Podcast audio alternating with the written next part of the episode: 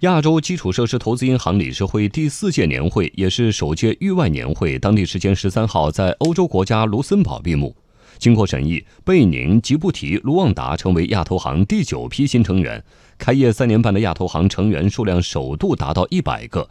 此外会议还决定亚投行理事会第五届年会明年将在北京举行。